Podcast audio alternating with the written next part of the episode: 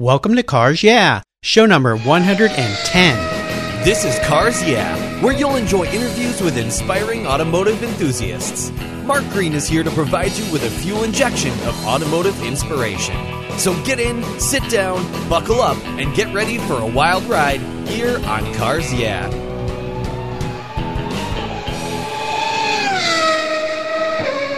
Have you turned your key and heard that dreaded tick, tick, tick, tick because of a dead battery? No worries. I've got the NOCO Genius Boost Jump Starter. This compact tool fits in your glove box and features rechargeable lithium battery technology that will start a dead battery in your car, boat, truck, or RV. It packs a whopping 12 volt, 400 amp starting power and can start up to 20 dead batteries on a single charge. Plus, it has built in spark proof technology with reverse polarity protection to safely jumpstart your vehicle. The compact, ergonomically designed clamps are solid copper for maximum conductivity, and there's a built in ultra bright dual LED flashlight with seven modes, including an SOS emergency strobe. It's easily rechargeable with a USB outlet, and you can charge your smartphone or tablet while you're on the road. Works on any 12 volt lead acid battery. The Genius Boost from NOCO is the ultimate emergency tool that's safe and easy to use. Quality design, state of the art technology from NOCO, your battery care source since 1914. Get yours at geniuschargers.com.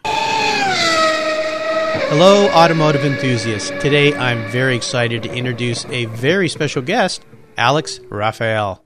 Alex, are you buckled up and ready for a wild ride? Mark, I'm strapped in, and I actually have my goggles on just so, uh, with the speed of the wind that's going to be hitting us, uh, I'll be prepared to keep my contacts in. All right, I love it. Great to have you here. Alex Raphael founded Max RPM Motorsports in Bremerton, Washington in 1977 when he was only 17 years old. They service, repair, modify, and tune Porsche, BMW, Mercedes, Audi, Volkswagen, Ferrari, and Lamborghini automobiles. They do all sorts of maintenance and specialize in high performance exhaust systems, suspension components, and anything that maximizes performance on your special automobile. Every day they strive to elevate performance to a new level. So, Alex, I've told our listeners just a little bit about you. Would you please take a moment and share some more about your history, your business, your interests, and of course, your passion for automobiles that go fast? When I started in 1977, I was in just got out of high school, but I've always been kind of a tinker and a tweaker for performance, and I really started things uh, in the motorcycle side of it when I was uh, racing motocross. Basically, back then, you kind of had to do your own thing, and I basically started out uh, fiddling with my motors, perfecting them, making them faster, and won a lot of championships 125, 250, and 500 uh, Northwest Motorcycle Association championships. My younger brother as he uh, grew up, became more and more uh, accomplished racer, and I ended up not racing as much and building engines. So I ended up uh, becoming really an engine builder and a and a tuner way back in the '70s, early '70s, and you know, I mean, back in the day, and ended up going to LA for a while. Worked for American Honda. American Suzuki, uh, CH Performance Products, FMF, Flying Machine Factory, which is a really big name in the motorcycle motocross industry, that's where I kind of started my start in business in that aspect. As motorcycles are really kind of a seasonal thing, especially in the repair side of it, I realized that people that had fast bikes and, and items like that also had cool cars. And so I became really intrigued with the automotive side as much as I did with the, the motorcycle side. So basically kind of gravitated to the car thing. And that's where it kind of expanded. And throughout the years, we just, you know, I just kept plodding along and expanding into the fields that kind of are part of the tuning side of it and, and the engine building side and then, and, you know, the service and maintenance side. So, been a long journey. It's been many, many years. It doesn't seem like it's been that long ago. Well, that's what happens when you're having fun. you're completely correct. At 56, which is my birthday's on Halloween, I look back and it's like, man, I, I just turned 19. It seems like a while back. Well, so your birthday's tomorrow. Well, happy birthday. That's exciting uh, to be born on Halloween. Nice treat for your mom way back when. But oh, it's, yeah. it's a great story because part of the journey here at Cars Yeah is talking to entrepreneurs, people that have figured out how to wrap their avocation into their vocation and, and have some fun while they're doing it. So it's a wonderful story. And You're located up in Bremerton, which actually is just a little ways up the road from Gig Harbor in uh, Washington area here on the on the Puget Sound. What made you settle there? Because you're kind of in an obscure location. I mean, I get that all the time. I get people say, "Well, how come your shop's not like in Bellevue? You should move your shop to Bellevue." And I grew up here, and it's kind of strange because when before I moved to this location, I was actually up in, in an industrial complex, and it was kind of an appointment only thing, which um, it was just myself. So people would make an appointment, and it was kind of nice because it was kind of obscure. My brother came on to kind of help me out back in like ooh, 2000, and it got a little more retail oriented. So we moved, uh, found a place in here on Sixth Street in Bremerton that was like this old dilapidated building that had just been an old uh, hot tub store, and we looked at it, and I saw a lot of potential in it. So we ended up, uh, you know, getting it for basically nothing because it was a, pretty much a dump, and we. Uh, my wife, myself, my brother, and his girlfriend, and some of my friends, we basically got out the broom and mops and the paintbrushes and uh, created a kind of a cool little place. And from there, just expanded in the retail side. And then, of course, then you get into have to hiring more people and you know that was another challenge of you know business and finally the place where we are right now is was an old Les Schwab building and this came about because we had to I had to come down to get some lug bolts for a car that had some weird had a weird wheel on it. Les Schwab, the building we're in right now, though, is a block away. so, so actually, I walked down here and I asked, I go, hey, I need to get a couple of these, and they says, oh, we can't sell them to you because we're closing our business. Oh, what? And I'm like, um, so they were in the middle of just shutting it down. There just wasn't enough business for them here for some reason. And so I happened to know the owner of the building and called him up immediately. So the building never got listed. He gave it to us for a, a good deal so we could, you know, because he didn't want it to go, you know, unrented. And there we are. And here we are here. And a real funny quick story in that is that so while we were open at the other building, as the guys from Les Schwab were moving out from the front and then moving their stuff out through the back. They were kind of had a couple weeks to do it. We were moving in as they were moving out. So the final move was moving all our toolboxes from up the hill, which is like a block away, and it's actually downhill to this shop. Mm-hmm. I had my buddies at the police force, which I've known for a long time, and told them I said, "Hey, we're gonna. I wonder if you could like shut the street down for like in in a for one block, just so we could move our toolboxes." And so basically, we rolled all of our toolboxes down Sixth Street uh, about nine o'clock at night, and they blocked the street off so we could roll them down and roll them into the parking lot and then roll them into the shop. It's kind of funny. Toolbox parade. yeah, it was. Yeah, it was. It was pretty cool. That's a very neat story. I love that. Well, it's great, and you do you have created a nice destination location, and for people who have high performance cars and specialty cars and, and want the kind of service you have, it is a fun destination, a beautiful drive, and even if they're coming over from the other side, either across the ferry from from uh, Bremerton or up through uh, Tacoma, Gig Harbor. So it's definitely worth a drive. As we continue on your journey, I always like to start the show with a success quote. And this is a saying that's been instrumental in forming your life and your success. And it's a great way to get the inspirational tires turning here on Cars Yeah. So, Alex, I know you love to drive, so take the wheel. There was a guy way back in the day when it was kind of tutoring me when I was learning how to become a mechanic or technician way back when I was 12 and 13, coming home from school and going to a shop that I went to so I could work on my own bike and sweep floors to earn money for my parts. He always had this saying, which always stuck with me. And I always say it, and people look at me weird, but it, it really makes sense. And it was, don't let fear and common sense hold you back. It's a wonderful saying for entrepreneurs. well, and a lot of people go, oh, that doesn't make any sense. And I go, well, it does if you let fear hold you back, you'll just be in the same seat that you're always in. And then common sense hold you back. Well, thing is, a lot of times, in order to get anything done, common sense says you probably shouldn't do it. But that's because you have to push the envelope. And my wife said that a lot of times. Ah, I don't know about that. Doesn't make any sense. Yeah, but if you look at the whole picture, it will in the end. So that's always been a really big one to me. And I just have to always kind of say it to myself when sometimes I sit and go, well, I don't know about this or that. I just have to look at that saying. There's one other one too that a buddy of mine always used to say. He goes, "Get up and do it." Mm-hmm. yeah. I think those two things kind of have always been something that when I either feel like I'm getting stale or there's something that you know I feel like oh, I don't know. I look at both of those, and that really makes me, you know, just keep going. Oh, yeah. I love those sayings. And there's a couple things that go well together there. Fear, which a great ac- acronym for fear is false evidence assumed real. And many times, what you think doesn't seem like common sense, you kind of talk yourself into that through your fear.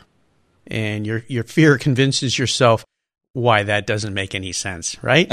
no, no, that's a right. I, that's a good way to understand it. I, I just always looked at it, it's like, hmm. But that's a great. I, I'm glad you said that because that really, you know, adds some insight to yeah both those things. And the second quote, just get up and do it. Of course, if you're afraid, you're not going to just get up and do it. Or if you don't think that it makes a complete amount of sense, you may not get up and do it. So I love the way those three intertwine and go together. And that's why I love asking that question at the beginning of the show because it helps helps us understand a little bit about what drives you and uh, any entrepreneur, any business person. There's a lot of fear. There's a lot of, gosh, should I do this?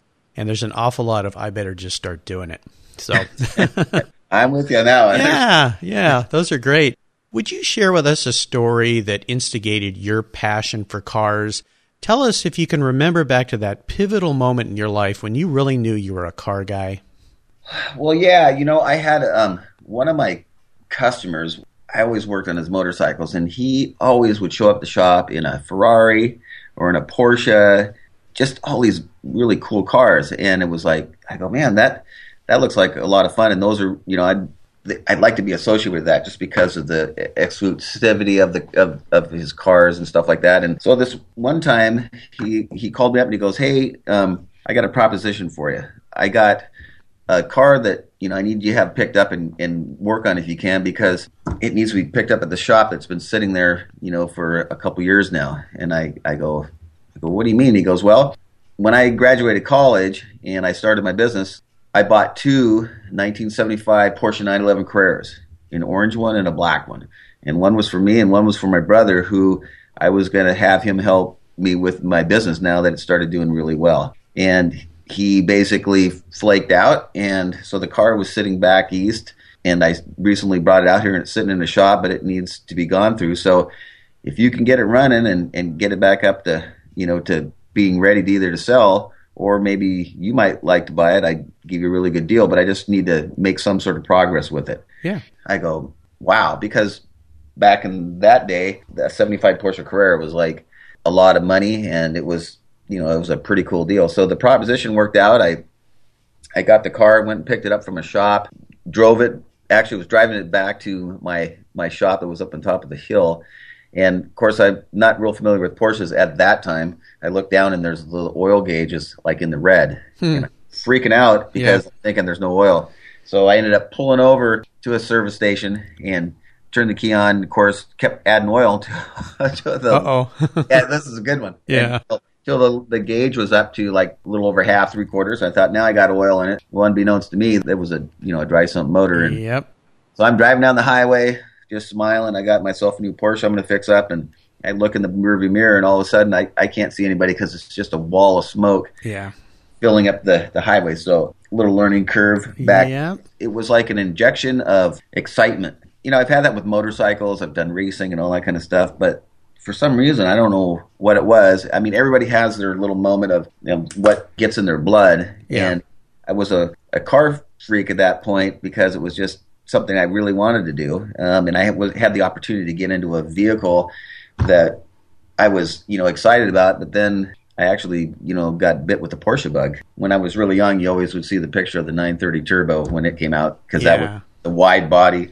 But so I, that would be my moment that I think that just made me be a complete car freak. I had a similar moment in one sense that I started a detailing business when I was 14 years old and in 1975, I would have been, oh gosh, 16, 17 years old, and I had a client who had a 75 Carrera, a brand new car that her husband had picked up, and she let me go over to the Porsche dealership in San Diego and drive that car back to my house and detail it before her husband got to see it. He was a fisherman, he was always out at sea, and so picking up a new Porsche 75 Carrera at a Porsche dealership for a 16 year old kid and then driving it home, getting to wax it and take it back to him was just oh my gosh yeah that's awesome i mean those are the kind of things that just really you know, change, you know, a person's, you know, destiny of what Yeah. uh, makes them feel where they want to go. I mean, Oh, I- yeah. Yeah, absolutely.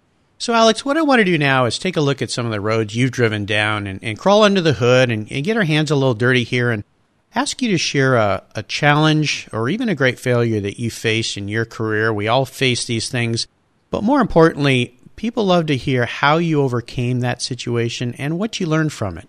Okay, well, you know, I think one of the, the biggest ones that, that, and it was real interesting. I was always still involved with the motorcycle side of our business. We had motorcycle and automotive because it was always a big part of me. But we really were starting to phase out the bikes just because of the amount of time that our big projects were on the automotive side that we started to uh, expand into. But um, BMW North America got a hold of us through one of our clients um, that was in, in their motorcycle division, and they were trying to set a speed record at Bonneville. Mm-hmm. And they knew that I was involved with, with motorcycles. So, kind of through the back door, they came to us and said, Hey, we want you to build a, a K1000S to break the land speed record, Wow. Bonneville. And you got two months to do it. Yeah. Like, really? oh, gosh. Yeah, so we had a, a buddy that had some connections in Germany. He came up from San Francisco, stayed actually stayed at my house out in my media room. We made a makeshift place for him to stay, and for like eight weeks, we started with two bikes that were just bone stock, and basically made these things ready within the limits that we that we had to go down to Bonneville. So we ended up, you know, building a whole motor, turbocharging it, developing all this stuff. It was just like this 24 hour a day thing, getting this project ready.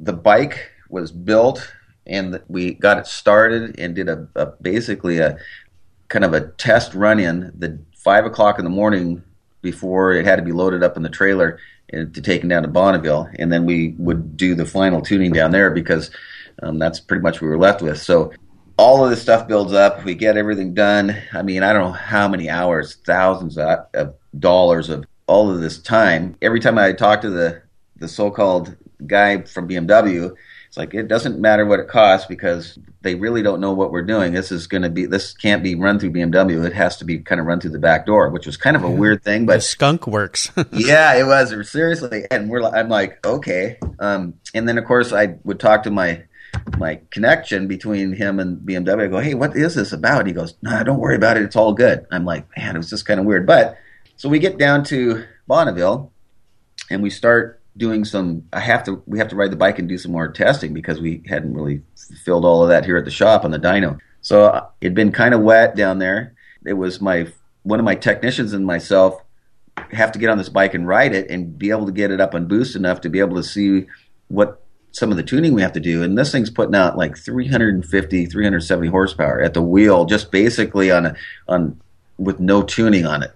And here we are. I don't even have riding gear other than my shoes and a helmet. So in the end, there was a test track. We um, we had the actual driver of the bike, Andy Sills, and then Lee King, which was uh, one of my my techs that went down there, and they actually through that and some and our data, and we got it tuned to where it would run the best that it could. BMW forgot to tell us with that motor that they were having issues with the number three rod bearing melting. Um, they were replacing motors because of that problem. So here we are. We're on the actual test track before we actually did a run with it, and Andy Sills is probably up to 180 miles an hour, and all of a sudden we start seeing some smoke come out of the back of the bike, and all of a sudden this big plume, and it ignited, just it exploded itself all over the place. The rod came out through the cases. oh, geez. Um, it was just total chaos. So they get the bike in, and of course Andy gets off the bike and he goes, "Well, I was wondering how long it would take before that would happen." And I'm looking at him, what? yeah, and I go, "What?" He goes, "Oh, they they didn't tell you?" And I'm like, No. "Yeah, no." And he goes, "Oh yeah, I, my road bike, I've had to replace three motors because of that that rod bearing going out." Oh, my gosh. So when the BMW bigwigs came down, we ended up talking to them, and they were like, "Yeah, well, we just wanted to see how far we could get that project to go." Um, and we knew there might be a problem, but we didn't want you to stop about it because I don't think there were that there was really a fix you guys could have done. So we spent all this time and basically shut the shop down because it took myself and two other of our techs and then this other counterpart and to end up with really just Nothing. a ball of, ball of broken parts. Yeah. But in the end, and we I mean we got paid for it and stuff, but so it was really bizarre. We were we went and had this big press conference at this hotel and this awards banquet thing that they were having for all of their dealers for this big event, which basically never got off the ground.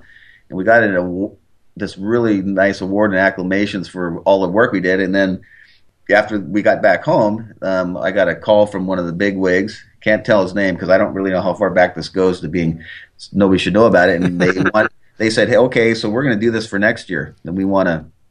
How much will it cost to do it? And then you tell us, and we'll just we'll you know we'll make it happen. So it was like about two hundred thousand dollars. We came up with a, a plan. They said, okay, yeah, no problem. They sent us out fifty thousand dollars. They sent two bikes out, and they we got started on it in January.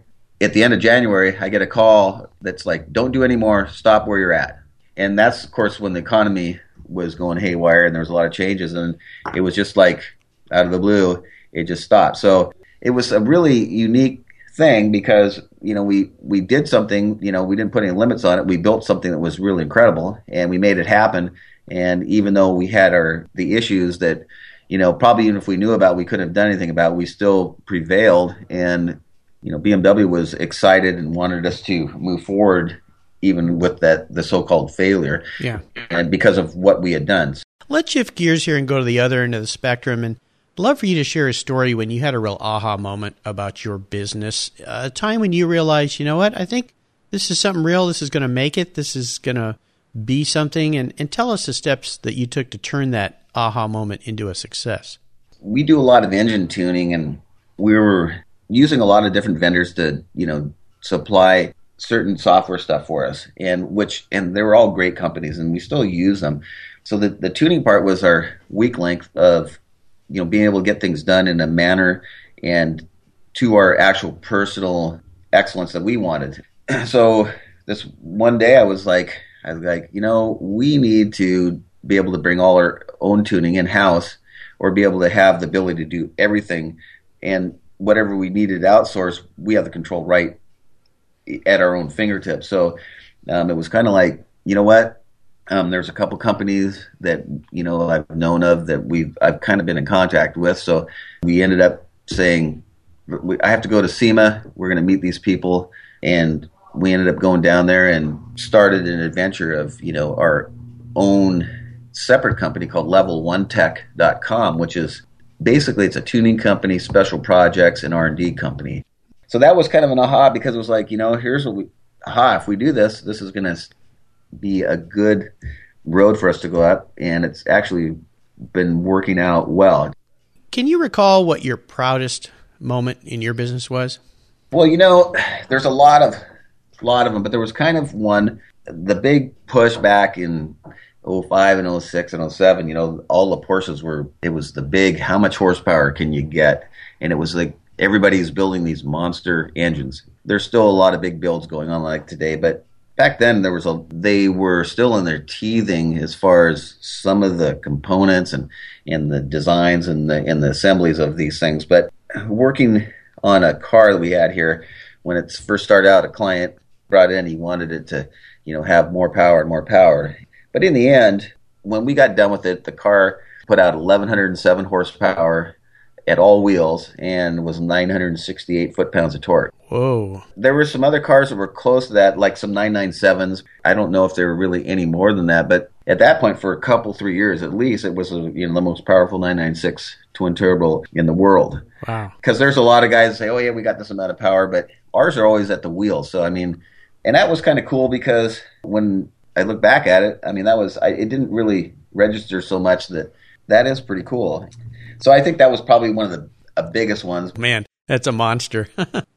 Let's have a little fun here.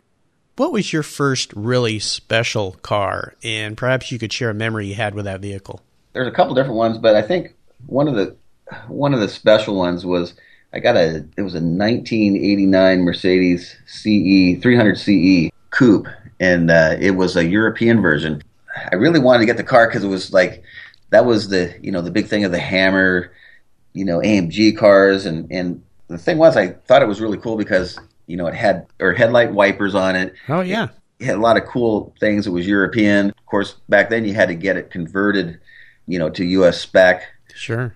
And it was so cool. And then me as a, you know, tinker, I ended up doing um, a Lorinser body kit on it and um, you know, the Lorinser wheels and and it was just was a really cool special car. I did Recaro seats. So it was my first really in-depth personalization on a car that was just for me. Very cool car. Speaking about cars, in seller's remorse here, this can be this is always a painful question. Is there a vehicle that you've let go in your past that you really wish you could have back?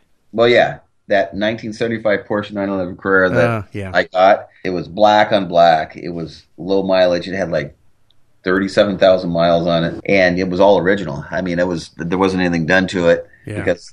And so that yeah, if I had that car now, I you know I could probably pay my house off maybe. yeah. Well, it's funny. The 75s, you know, those Carreras, I mean, the 73s are the holy grail. The, but Yep. uh, that holy grail price has, has floated the boat up, if you will. Now you're seeing those 74 and 75 Carreras come up. But yeah, they're special cars. They're they're just so nice. So sorry to sorry to bring up that painful memory. No, no, no. Because and the thing funny was about it is that I got rid of that car. I hadn't done anything to it. It was all perfectly stock. I mean, it had been. I hadn't gotten into the you know the acid personalization. So yeah, I kind of look back at that and it's like, yeah. Even better. Yeah, even better. How about current projects? Is there something that you guys are working on right now that really has you excited and fired up? Got some pretty cool ones. I just bought an 08 CLK 63 AMG Black Series. Ooh, nice. and that we're going to be doing some fun stuff too. It's in progress right now. Um, and then we got a couple other ones. I got an 08 GT2 uh, Porsche um, that we're doing a 4.2 liter stroker motor on. Oh, Um, wow. Their goal, at least for what the customer wants, he wants 1400 horsepower, which is very achievable. 1400 horsepower. Yeah, you know, I have to laugh about it because it makes no sense, but but then I look at it, I go, it, it does make sense because I I kind of did the same thing. I Yeah. I just finished up an O2, uh, my yellow turbo. You know, it's about a thousand or so at the wheel. It's a little bit less tuned than that, but it's a really cool project that I just finished. I mean, it's been our, our kind of our beta platform car that we've used for a lot of different things, but I finally got to the point where now it's it's done. So those are some cool ones. I mean, there's a lot of other ones that come and go, but as of right now, You know what comes to mind here is I interviewed Alois Ruf uh, earlier this week, and of course, being Porsche guys, we all know who Alois Ruf is. Oh, yeah. And his uh, his 1987 Yellowbird, and you know, building a a Porsche up into a, a super monster supercar, if you will, and and uh, I was just as you're telling that story, I was thinking about talking with him earlier this week, and him telling me this story about the Yellowbird and putting all that power in that car, and and going to that road and track test and actually winning uh, amongst all these other major manufacturers and he said he actually drove the car to the event everyone else trailered their cars but he didn't have the money so he actually drove there so great story if you were a car what kind of car would you be and why All right. Well, yeah, I looked at that. There's probably a lot to choose from. I'd be an F1 car, and it's because they're just badass. They're, they're just like the epitome of technology and coolness. And I went to every F1 race when it was at Indy, and the experience of that is just like unless you've ever gone, you just you don't know what it's like. It But- is incredible. Yeah, I went to those Indy races. When you're there, and I was lucky because I got special passes from Ferrari, so I got to go down to the pits. I got to hang out with the drivers. I mean, it was a dream come true trip. And I remember standing there when the cars are going down that straightaway. And at Indy, you, you're kind of got that enclosure on the straightaway. Yeah. And I, I think my ears bled for a week. I mean, just incredible. And that was back when the cars sounded really good. it's something at 18,000 RPM. Yeah. It's just you, unless you hear it and can feel it, you just don't know what it's like. There's just no compare, no explanation for it. All right, Alex, we're entering the last lap, and this is where I fire off a series of questions, and you give our listeners some very quick blips of the throttle answers. So you're buckled up. Are you ready? I'm ready rock and roll. All right. What's the best automotive advice you've ever received? When it's perfect, you're done. I like that. That's perfect. Can you share one of your personal habits that you believe has contributed to your success? Yeah, you know, work clean. It gives you and your customers and your clients a, a good feeling. Do you have a resource that you could share with our listeners that you really enjoy? Maybe it's a website you go to often, or maybe it's a blog that you receive. You know, there's a buddy of mine, uh, Todd at Protomotive, that uh, he's a Porsche guy, and uh, it's funny because I'll fire him off stuff, and then he'll email me back, and then or we'll talk, and it's kind of cool because he's a another business that it's not really a competitor. He's I, I use a lot of his his input, and mm-hmm. but bottom line is he's like really down to earth guy, and he's like he goes that's cool. Yeah, I wish I would have thought of that or whatever. We kind of go back and forth, but it's kind of nice because somebody of a peer that is really congratulatory towards your work and says how good it is when and that's a good feeling to have somebody a resource like that. You can bounce ideas back off each other. Mm-hmm. how about books? Is there a book that you've read in the past that you'd love to share with the listeners that you were real fond of? Well you're going to laugh this one. It's just really different. I read it a long long time ago but it was a it's out on a limb by shirley maclaine Oh, okay. it may not have anything to do with automotive stuff, but it, there was some things in there that were like just was kind of eye opening in a lot of things. Just when I had to think about it, I've read.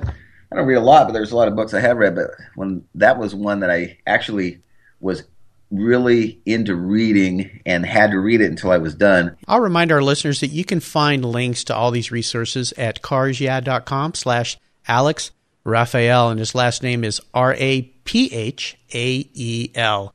All right, Alex, we're up to the checkered flag here, and this last question can be a real doozy for some car people like you. If you could only have one collector car in your garage, and this is something you can't sell to buy other cars with, so you can't pick that GTO that went for 38 million this summer down in Monterey. But money's no object. I'm going to buy you whatever you want today. Christmas is coming a little early. What would that vehicle be and why? Okay, well, this is a funny one because it would be a 1986 930 turbo. It'd oh. be red and it'd be black. And the reason I say that is because I just sold my 1986 930 turbo, which is red and black. Uh-huh. But it's the coolest car I've ever owned, and I it's kind of one of these things. It's like I'd probably want to get another one, if, but for the amount of money I was offered for this one, it's like I couldn't say no to selling it. Yeah. Even my wife says, ah, "That's the coolest car that we've ever had," and I says, "I know, but you know, I've got all these other things going on, and maybe someday we'll get another one." So if that would be it, that would be the car that I would. That would be it. Well, I've got an '87 930 in my garage. And that's uh, metallic orange paint to sample. On, I've seen that black. car. Yeah, that car. That thing is incredible. But I'm sorry, you can't have it. It's no. not for sale right now. but uh, I know what you mean. They are great cars, super fun cars, and uh, just something special about those, and brings back the memories of my youth when the turbo came out in the 70s. And the dream car, I had the poster of the one flying over the hill at the Nurburgring. You know, just I, uh, I have that. Yeah, kills bugs yeah. fast. Yep. Yeah. yeah, that was a great one. Well, Alex, you've taken us on a great ride today, and I've really enjoyed sharing this time with you and in this journey. And a happy early birthday again to you, since tomorrow's your birthday. Yeah, thanks. Would you give our listeners one parting piece of guidance before you drive off into the sunset in that 930 turbo?